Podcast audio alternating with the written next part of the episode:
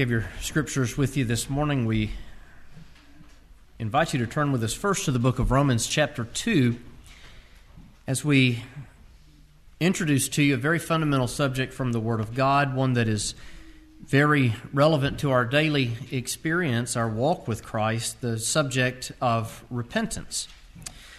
As we talk about and we introduce the subject of repentance to you today, much like the concept recently that we talked about sanctification, you might think, oh boy, here we go, an hour lecture on how we ought to do better and be better as disciples of Christ. But I think as this message begins to unfold before you, you'll see how beautiful of a thing this is. Much like sanctification, when we talked about that, holiness is beautiful, and so to preach on sanctification is a very beautiful subject to preach.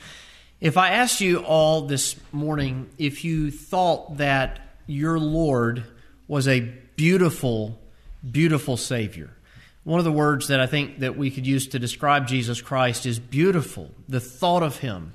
His name is a sweet name. How sweet the name of Jesus sounds. Our God is wonderful. He is our counselor. He is our shepherd, our husband, and our friend. He's our great high priest. He's our apostle. He's the good shepherd. Jesus is beautiful. As terrifying as God is to us, we looked at Psalm 99 and how God is described as being terrible, and that doesn't mean awful, it means terrifying. As terrifying as He is, He's also beautiful in that He is holy.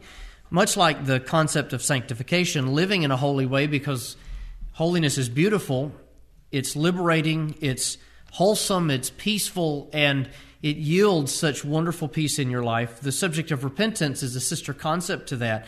And it's a beautiful thing when someone laments over their iniquities because Christ has given them a new nature. And as they grow in that, as they begin to experience different levels of repentance, as God shows them things that they need to repent of, what you find them living is a very beautiful life. It's a wonderful life to live with the Lord Jesus Christ. There's no better of a life to live than a life that is lived in the service to our God. And those of you who have been in this world with Christ, walking with Christ more decades than some of the rest of us, you can look at the younger people and you can exhort them that for all of these years of your life, God has never forsaken you. He's been with you, He has helped you, and as you serve Him, each and every day you have great wisdom, you have great insight, you have great leadership through the Spirit, and you can sing with the hymn writer, Thus far the Lord has led me on, thus far His power has prolonged my days. And so, as we introduce this subject to your repentance, we do so not from the perspective of a nagging, dry lecture, but again, the fact that to walk with Christ is a beautiful thing. To walk with Christ is a beautiful thing. As far as our objectives today, we want to consider, first of all, the root of repentance in our lives. And there's a sentence that I'm going to share with you as we consider the root of repentance, where it comes from. We want to share also with you the nature of repentance, how we're commanded and enabled by God to repent. We're both commanded and enabled by God to repent. And finally, what repentance actually looks like. What does it look like when a person turns from something? And you might think, well, well, obviously they turn from it, but there's a passage in the book of Ephesians that I want to share with you that has always been very insightful to me because you find in that passage a little glimpse into, maybe in one example, the concept of repentance encapsulated in that particular passage. As you're turning to the book of Romans, chapter 2, if you haven't already turned there, we want to share with you a couple of definitions of the word repent. The most simple definition of the word repent we find often in commentaries and theological writings, and it's simply to turn about. And as we begin looking at this word just briefly from the first usages of it in the Old Testament, it can mean simply to turn about or to make a change, as you might say. So to repent of something is to make a change. The Oxford English Dictionary defines it in a little more complicated of a manner, and I've always loved this definition because it gives us in, uh, insight into why the KJV translators chose that particular word as they translated our Bibles from the original Hebrew and Greek into English. And might I just add to that that the KJV translators translated the original languages into English perfectly. What they translated was right. It is good. And if you look up the definition, a lot of times people will look at it from a 2020 lens and they'll say, well, that word doesn't mean that today, and so they mistranslated it and they just exposed their ignorance because when it was translated, it was the perfect word from the English lexicon at the time. Anyway, in the Oxford English Dictionary, the word is defined as to be affected with contrition or regret. Now, hang on to that word contrition because as we begin looking at repentance, what it means from a biblical perspective, one of the things that we're going to talk about is the fact that the new birth sparks a nature in you that mourns sin. Well, what is one of the definitions of the Oxford English Dictionary of this word repent? Contrition. To experience contrition or regret. And it'll expand upon that in just a moment. Number two, to feel regret. Number three, to feel contrition, compunction, sorrow, or regret for something one has done or left undone. Now, there's a word in that definition that I want to emphasize for you just briefly, and it's the word compunction. What would the root of that word compunction be? Puncture. Another variation of that word in our language is puncture. To get a little ahead of ourselves, there's a verse in the book of Acts, chapter 2, when Peter preaches the word to a large audience of Jewish devout Jewish men. It says that when they heard the word of the crucifixion of Christ and their nation's guilt, what happened to their heart? They were pricked in their heart. Or, in other words, their heart was punctured by the message. Repentance, one definition, is compunction.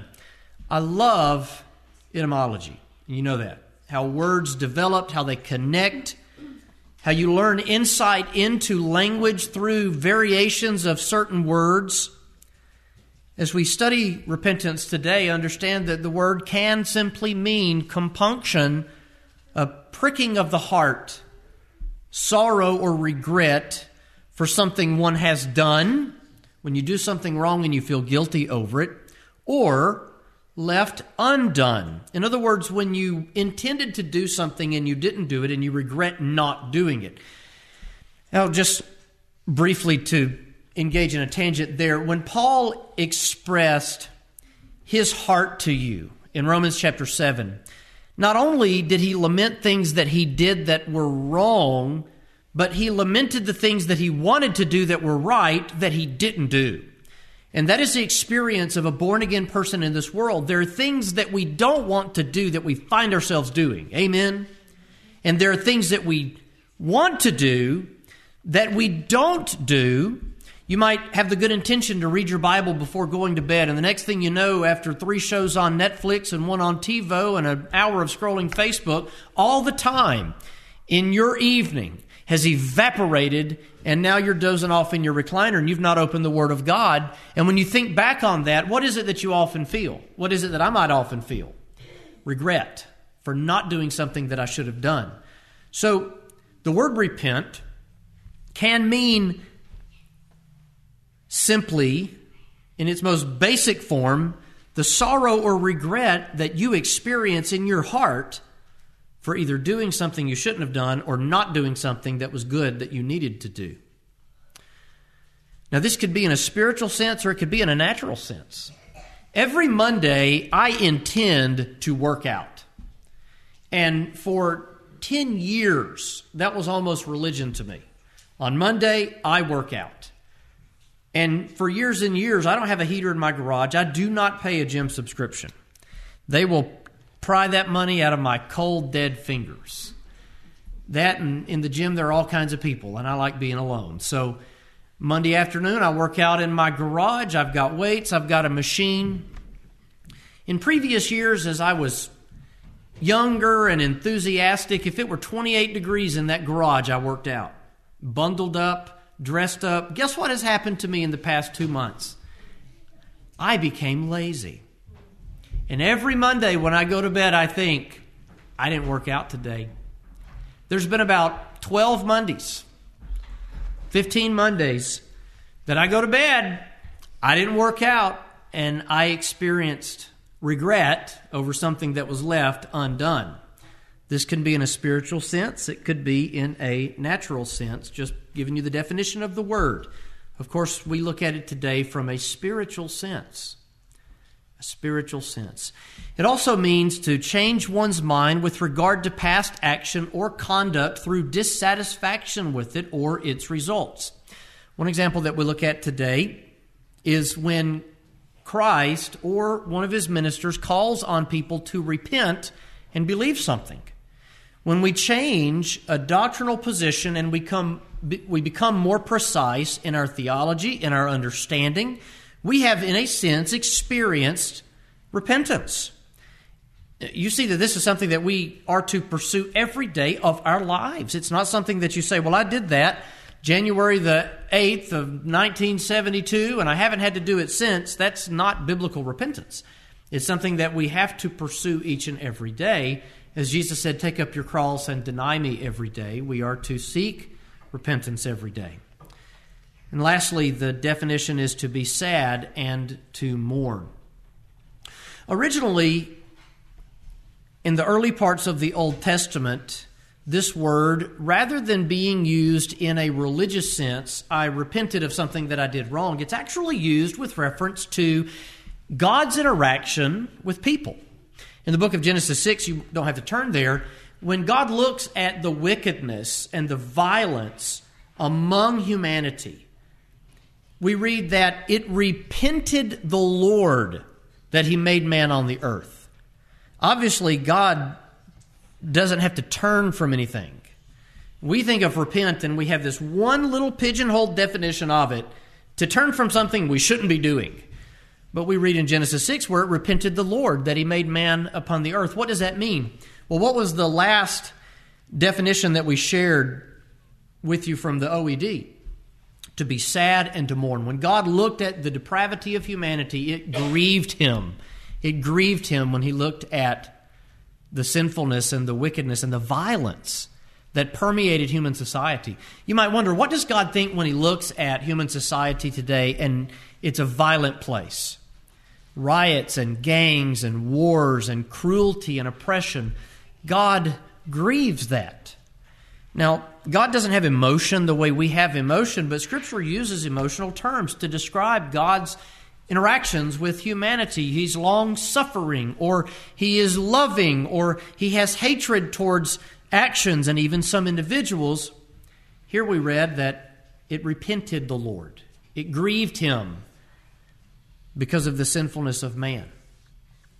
In Exodus 32, God was going to destroy the nation of Israel and build a nation out of Moses because they had betrayed him and began to worship the golden calf and dance around it. And Moses called upon God to repent of the evil that he was going to do unto them. And the Lord repented of the evil that he was going to do unto them. Does that mean that God realized it was wrong and suddenly changed from it? God forbid. God is never wrong. simply meant that he turned his wrath. He turned in his wrath. Why did he turn from his wrath if he is an omniscient, omnipotent, immutable God. You see, God is immutable. That means he doesn't change. In events such as that, when God repented of the evil, it isn't that God changed his mind, it's that based upon his immutable attributes, which, by the way, is rich in mercy and slow to wrath, when one of his children intercede on the behalf of other of his children, because he is so rich in mercy and he is immutable, he repented of the evil that he was going to do unto them. It isn't that God changed his mind, somehow violating immutability. The fact that he repented of the evil is based upon his immutable attributes, being rich in mercy and slow to wrath. But God repented of the evil that he was going to do unto them.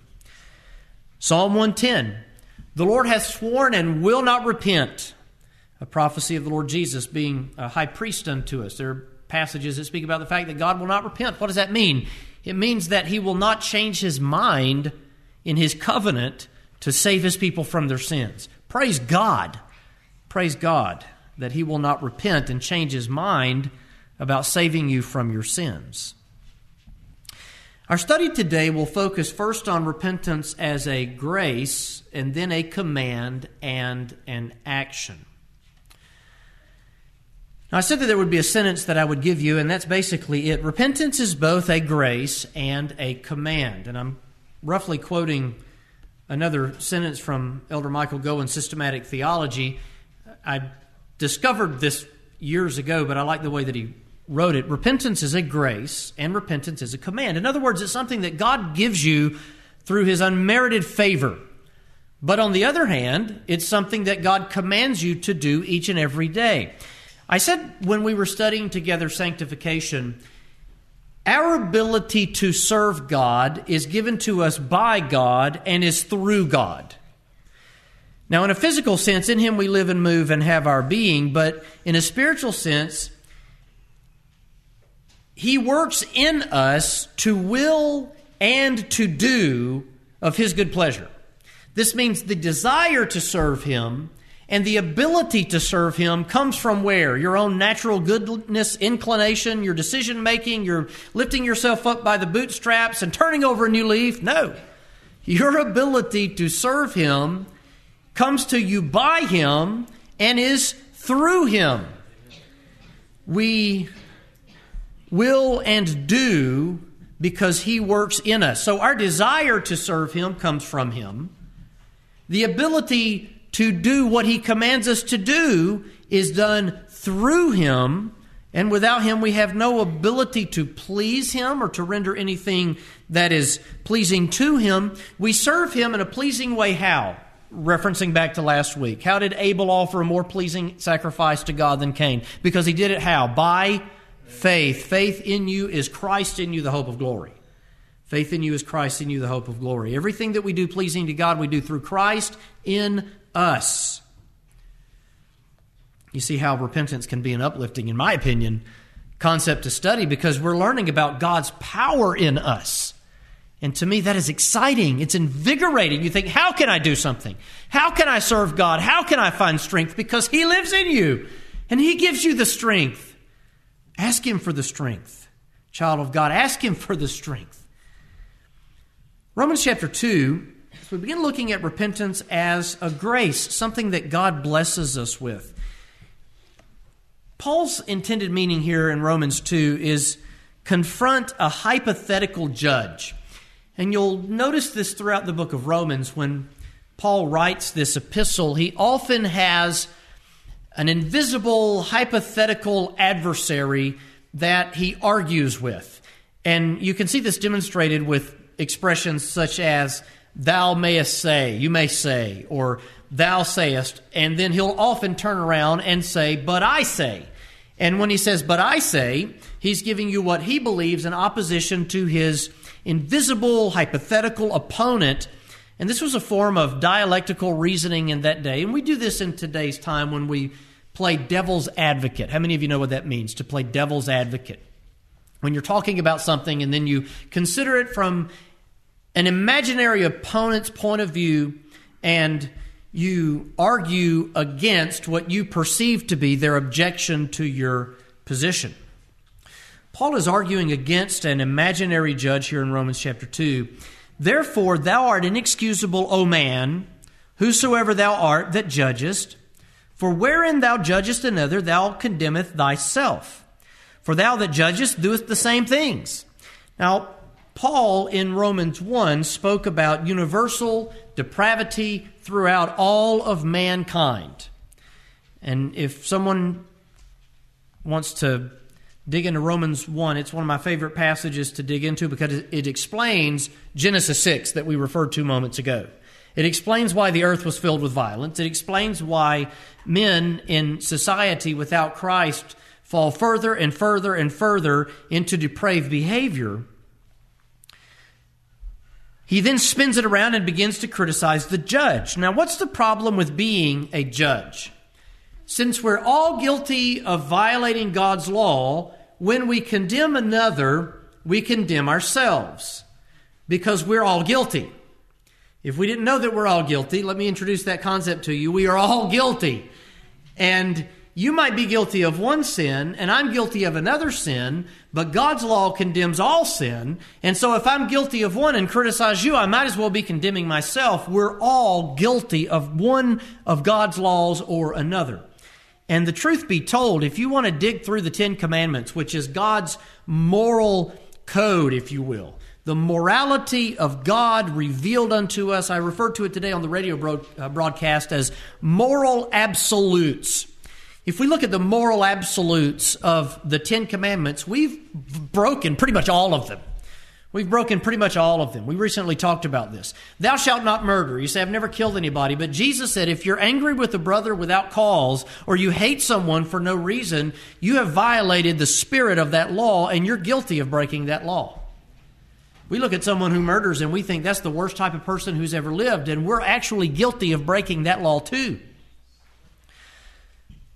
Thou shalt not commit adultery. Jesus said in the Sermon on the Mount, if you've ever looked at another person with lust in your heart for them, you have committed adultery already in your heart. And so we are all condemned as adulterers. Thou shalt not bear false witness. Have you ever told a lie? We come forth from the womb speaking lies. We are all, we are all condemned, lying, cheating, murderers. That is all of us. And it doesn't matter how good we think we are. Jesus, if he were to reason through that with us, the same with the rich young ruler, he would say, But one thing thou lackest, because we're all sinners. All have sinned and come short of the glory of God. Therefore, when we judge, who are we actually condemning at the same time? Ourselves. Who is the righteous judge? The Lord Jesus Christ. Who is the only one who is worthy to judge the eternal states of men? The Lord Jesus Christ. Does that mean that we should go around life saying anything goes? Judge not that you be not judged. No, the next sentence in Matthew's gospel says, With what judgment ye judge, the same shall be meted to you. In other words, God will hold you accountable according to your judgment. If you're harsh on others, He will be harsh on you. But we are sure that the judgment of God is according to truth against them which commit such things. And thinkest thou this, O man, that judgest them which do such things that and doest the same, that thou shalt escape the judgment of God? Or despisest thou the riches of his goodness and forbearance and long suffering, not knowing, listen to this, that the goodness of God leadeth thee to repentance? What leads us to repentance? The goodness of God. The goodness of God. Sometimes we think that fear of punishment leads us to repentance. And in a natural sense, even a natural man can turn from things that he's doing wrong if he believes that the police are going to kick down his door and arrest him. That's why we have law enforcement. It's why God instituted the powers that be in the world to be a terror unto evil and cause them to, in a natural sense, turn from things that they do that are wrong. But what is it that leads us to repentance? The goodness of God. The goodness of God leadeth thee to repentance.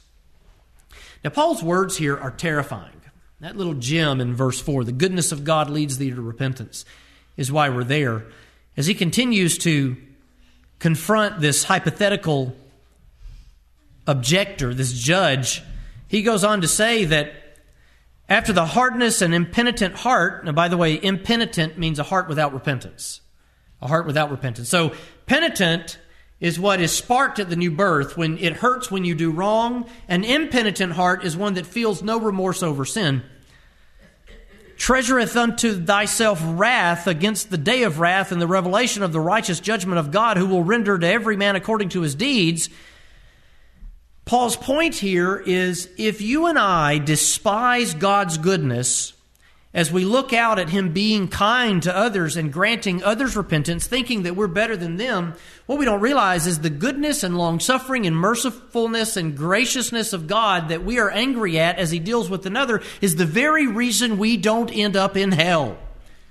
And so, if I were to look out at God being merciful to someone who has sinned, heaven forbid someone has sinned, we've all sinned and I judge them harshly, what I'm doing is saying, God, I despise the goodness that you had that saved me.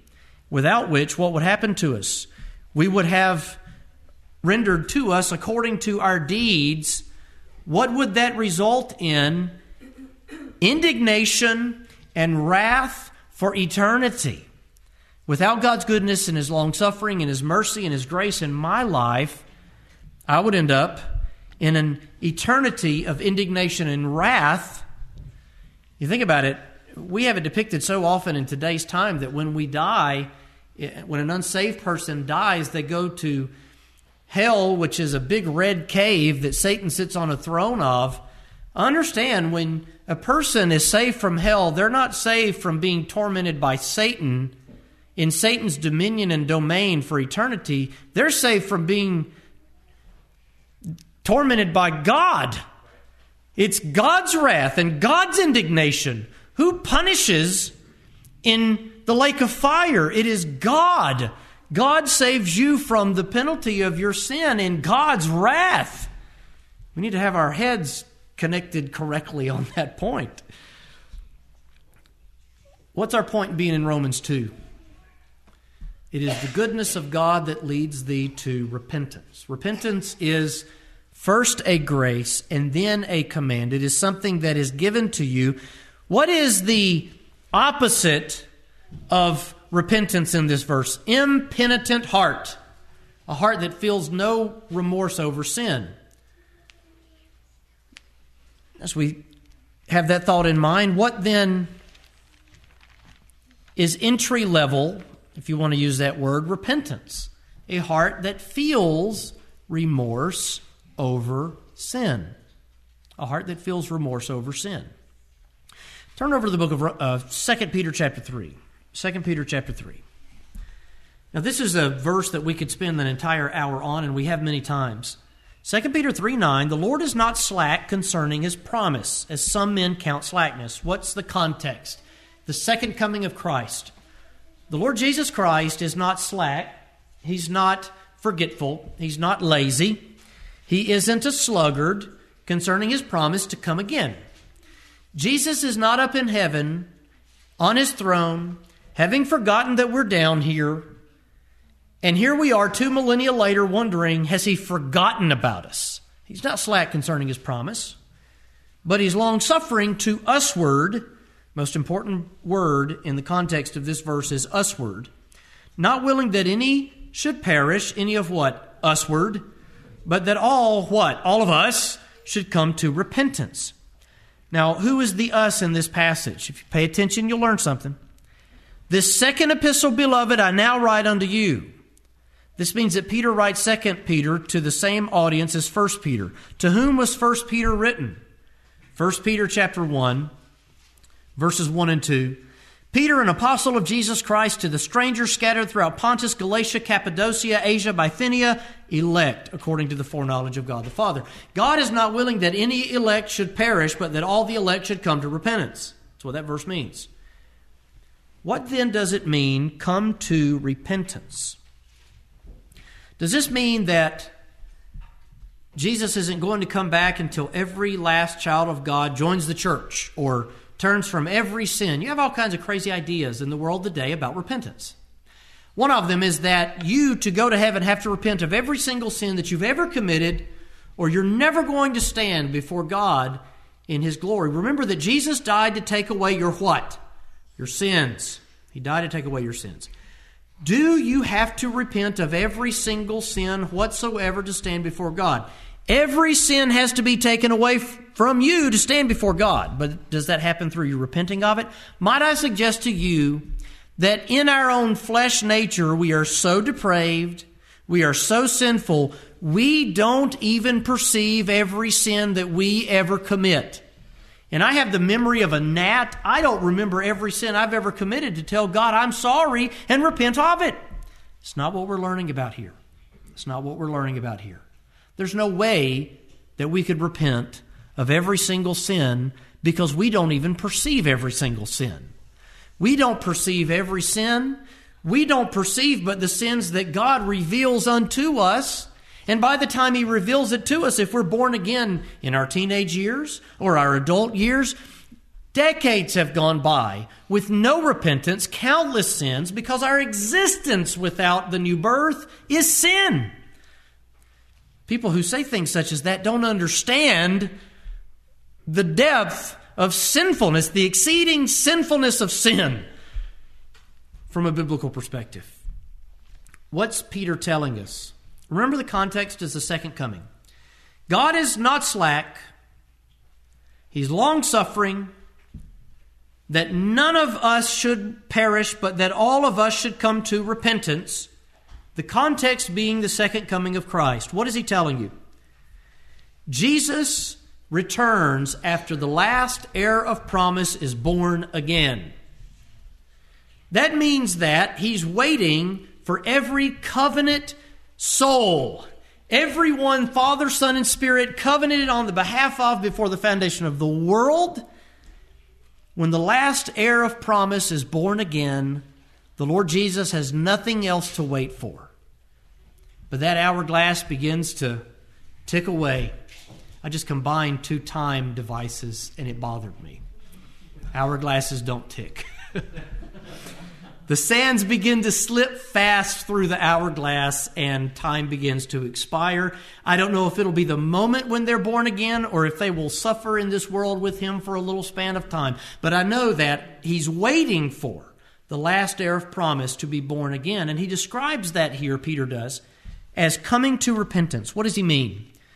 Coming to the change in nature that we experience at the new birth. And he describes it here as a state of repentance, as a noun, not a verb. He doesn't say he's waiting for the last one to repent, but come to repentance. Noun, not verb.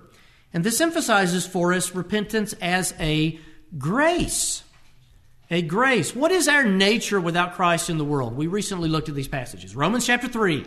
There is no fear of God before our eyes. There's none that doeth good, no, not one. They're all gone out of the way. They're all gone aside. Their throat is an open sepulchre. Romans chapter 3. Ephesians chapter 2. We are by nature the children of wrath, even as others, dead in trespasses and in sins. Titus chapter 3. We are hateful and hating one another. I cannot overemphasize how depraved we are without Christ through Adam. And yet, at the new birth, we are made partakers of the divine nature. There is a nature in our soul that is just like the nature of Christ. And that's what Peter is referring to here. That he will come back, Christ will come back after the last heir of promise is given this change that he describes here as coming to repentance. Repentance is first a grace. It is first a grace. Repentance is the result of the new birth and not the cause. The way that our Baptist forefathers would say it in the 17th century is that these attributes, such as repentance and faith, are evidences of a gracious state. What is a gracious state? A state of existence in the grace of God. You old school Baptist can take the subject of repentance and make it a lesson on sovereign grace. Repentance is a grace before it's an action, before it's a command. It is the result of the new birth here on its most basic level, the state of being of the person after being born again because of that one nature that they have in addition to the other nature that they already had. Those two natures war the rest of your days. And depending on which one you feed, it will be dominant. How glorious it is in the life of a child of God when they put to death the old nature, the old man, and they put on the new man. Now, I want to emphasize for just a moment contrition. What was one of the definitions of repentance from the Oxford English Dictionary? To repent is to experience contrition. What happens at the moment of the new birth? according to Hebrews 8. We talk about this a lot here. It's one of my favorite subjects, and I fit it into as many messages as I can, and I'm not a bit ashamed of it. I'm not the least bit ashamed. I hope it's burned into your brain. At the new birth, the laws of God are written on your what? Heart. Laws of God are written on your heart. That means from the inside out, you know it's wrong to kill, steal, and to murder, to destroy. You know that it's wrong to do that. And since you know that it's wrong to do that and you know that you've done that, what do you experience when you think about those things? Contrition. That is one of the definitions of repentance. And that's what Peter is speaking of here, the change of nature in 2 Peter chapter 3 and verse 9. All of those who are born again experience contrition. We all mourn over our sins. It's impossible when the Spirit of God lives in you and speaks to you and you have an unction, an anointing of the Spirit, it is impossible to sin without feeling the regret, at least at some point, for your own sinfulness. Does that mean we're aware of every sin? No, of course not. Of course not. But in a general way, if we are born again, we experience the sorrow over that. Sam Bryant said, about 15 years ago in a sermon that I heard him preach. A child of God will sin, but he's not going to enjoy it the way that an unregenerate will. Because when, though the flesh may enjoy pleasure for a season, David enjoyed the sin with Bathsheba in the moment, but he didn't when God confronted him with it. There is contrition that we experience after periods of sin because the Spirit lives within us. To say the opposite, to say there's none, would be to claim an ineffective new birth. It is the effectual call, after all. What is the root of effectual? Effect. it is not an ineffectual call. Does that mean we're super saints? No, sir. We struggle every day of our lives. Look at so many examples like Samson and David and Solomon, Lot. But there's a there's a vexing that takes place. Even Lot, didn't intend to mention him, but since we love tangents so much here at Flint River Primitive Baptist Church, um, if you read the Old Testament account of Lot, you'd think that is a wicked, unrighteous, unregenerate man for the things that Lot did. He was foolish, he was sinful, and yet how does Peter describe him? Just Lot, who's righteous soul was what? Vexed. There's a vexation in our soul at the wickedness of this world as a result of grace. And that vexation is one of the definitions of repentance the state, not the action, the state which is a grace. One of the roles of the Spirit, John 16, 8, is to reprove the world of sin. He reproves us through speaking to us, sometimes in conjunction with His Word. We'll share that with you We'll have to give you the summarized version from here on out because there's 10 minutes left. This is point one. We have two more points. Y'all don't mind, you know, preaching till one, right? Um, I probably would. I would be like Jesus in John 6. Will you also go away? I would hear the clattering of dishes in the lunchroom as y'all ate while I continued to talk to an empty room. Take heart if you are reproved of sin. Jesus said in the Beatitudes, Blessed are they that what? Mourn, for they shall be comforted. When you mourn over your sin, child of God, rejoice. An unregenerate doesn't feel that struggle. The gospel message is for you, to comfort you, to strengthen you, and to build you up. Now let's transition briefly into repentance as a command. Being given a penitent heart, that is to say, a heart that is convicted of sin, is the most basic, fundamental level of how Scripture uses this word. Again, from 2 Peter chapter 3. We're commanded many times to repent, to turn from our iniquities and even our false notions about God and about the world over and over again. Repentance is not something, as it's often depicted today that you do once and you did that once and you got that done and now the rest of your life is just something else. Examples of this when Peter stood before the believing Jews in Acts chapter 2. They were pricked in their heart. They were devout Jews out of every nation under heaven. They asked Peter in their contrition, What do we do? Peter stands up and he preaches Christ. And he says, You Jews, your nation is guilty of murdering Christ. You will be held accountable. And national judgment was impending for them. And it came in AD 70. And so Peter tells them, Repent and be baptized, every one of you, in the name of Jesus for the remission of sins. If you believe the message of Christ, what is it that we exhort you to do today? To repent and be baptized in the name of Jesus Christ, in the name of the Father and of the Son and of the Holy Ghost. To repent and be baptized in the name of God. Sometimes repentance looks like professing Him before men and joining His church. There is no separating repentance and baptism from the Lord's church. They are the ordinances of His church. What does He call upon you to do? To repent and join in with His church. Mark chapter 1, verse 15, Jesus preached publicly repent and believe the gospel. Turn from your false ideas and from sinful lifestyles and believe the word that's preached to you. In the book of Revelation, chapter 2, I was thinking of this passage this morning just to demonstrate how repentance is something that is for me and you every day.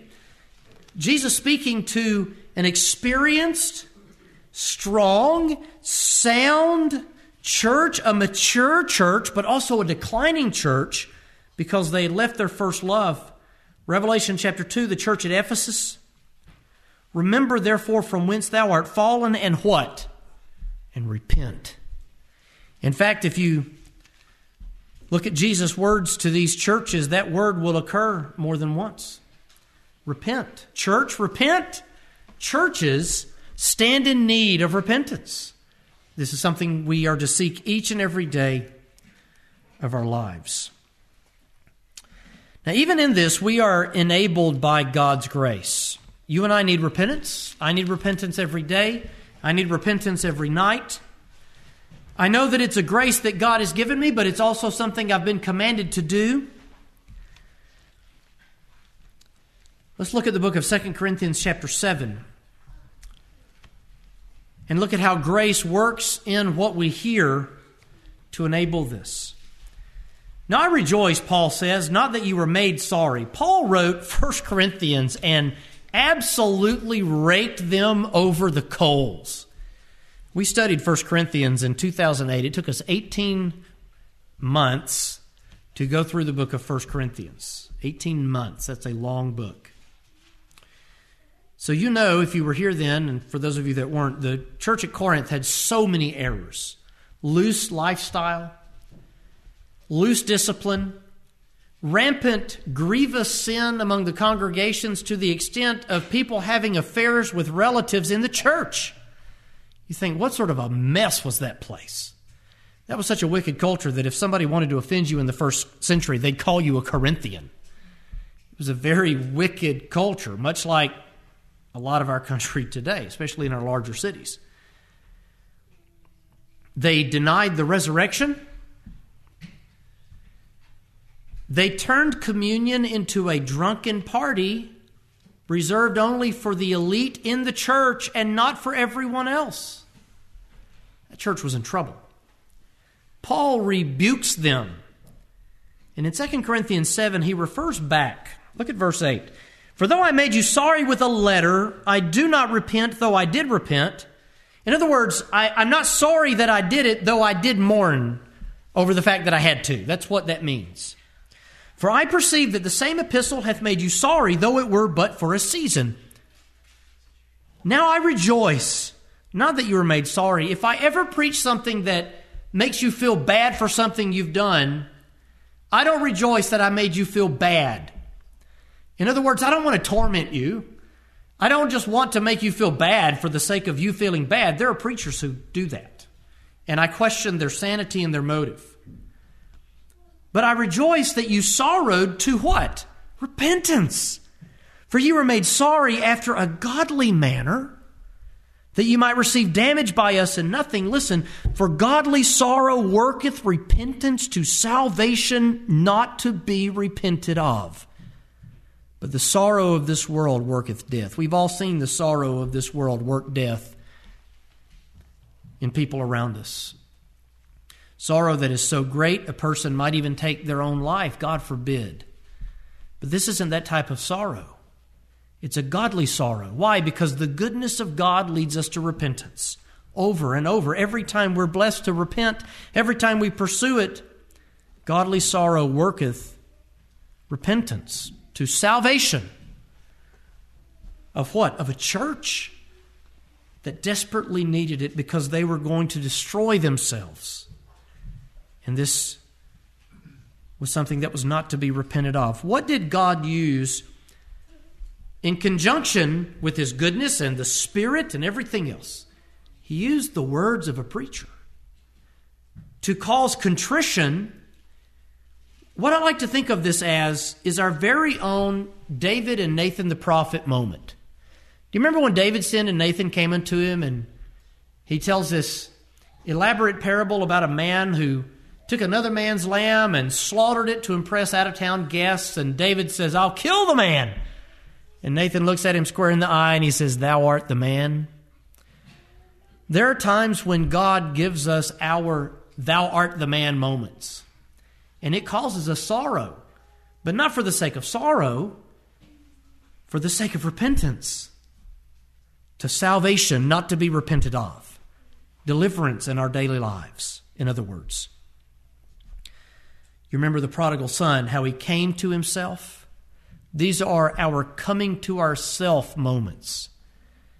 And you can probably think back in your own personal life to dozens, if not hundreds, of these moments where you realize that something you had done was not right and you mourn it and you lament it.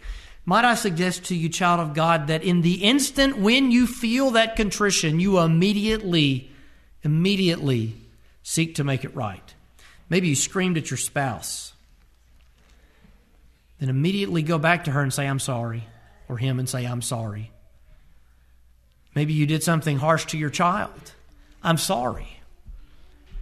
This past week, I got all over Micah. He has this habit of getting out of the bed 15 times after he's put to sleep. And I, am really sitting here thinking, honey, do we have any Benadryl? Anyway, Please go to bed. He comes downstairs and I'm all over him, and he was actually bringing something down that he had been told to bring down or something, I don't remember. And I felt so bad because he was doing something good and I got all over him. And you know what I had to do? I had to say, Son, I'm sorry. I'm sorry. Coming to ourself moments when we realize what we did wasn't right and we come to ourselves and we seek to make it right. Now, as far as what repentance looks like, and we'll give you this passage and close for today, what does it look like? It's a grace, it's something God gives us and gives us the ability to do more. It's sparked by new life in Christ. It's a command that we're commanded to do, and since we're commanded to do it, we're responsible for doing it.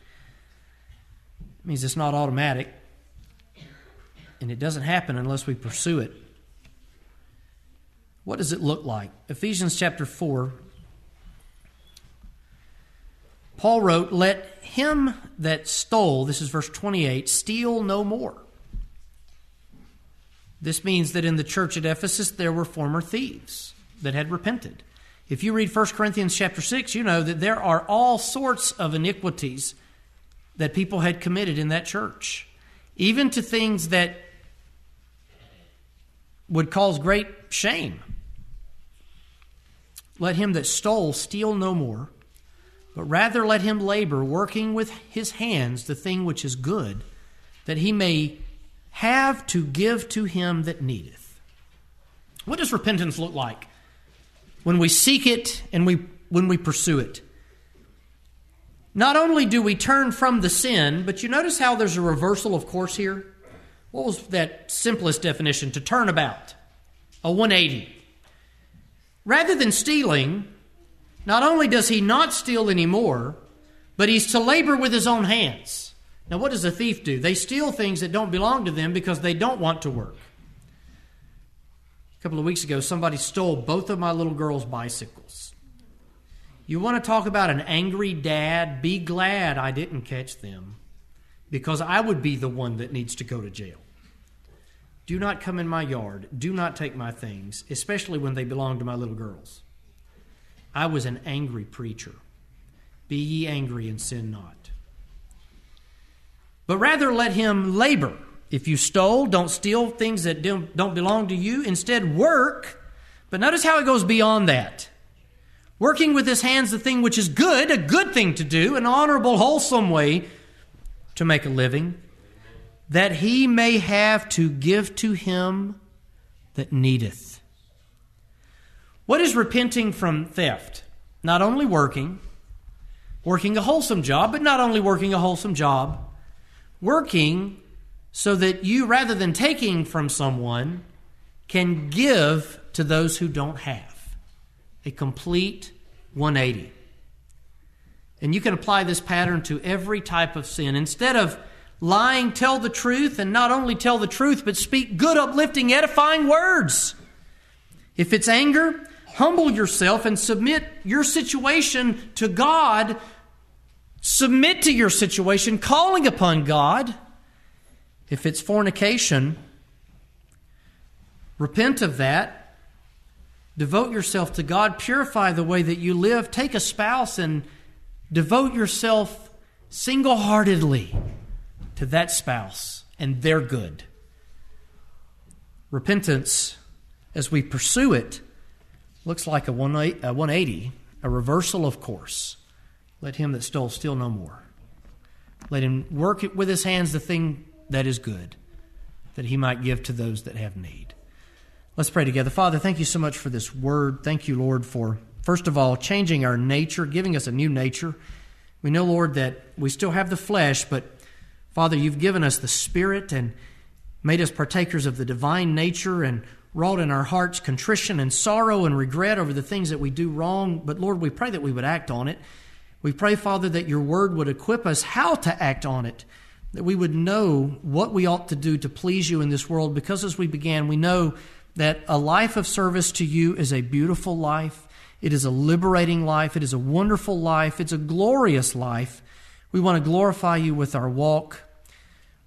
Lord, we know that we're commanded if we hear the gospel and we believe it and it pricks our heart. We know it's because you've given us life, but we know that you've also commanded us to repent and to be baptized in your name. We pray, Father, for the strength to either take the first step or the first step of today that might be decades into our walk with you Father, give us the grace and the strength and the wherewithal, the knowledge to repent.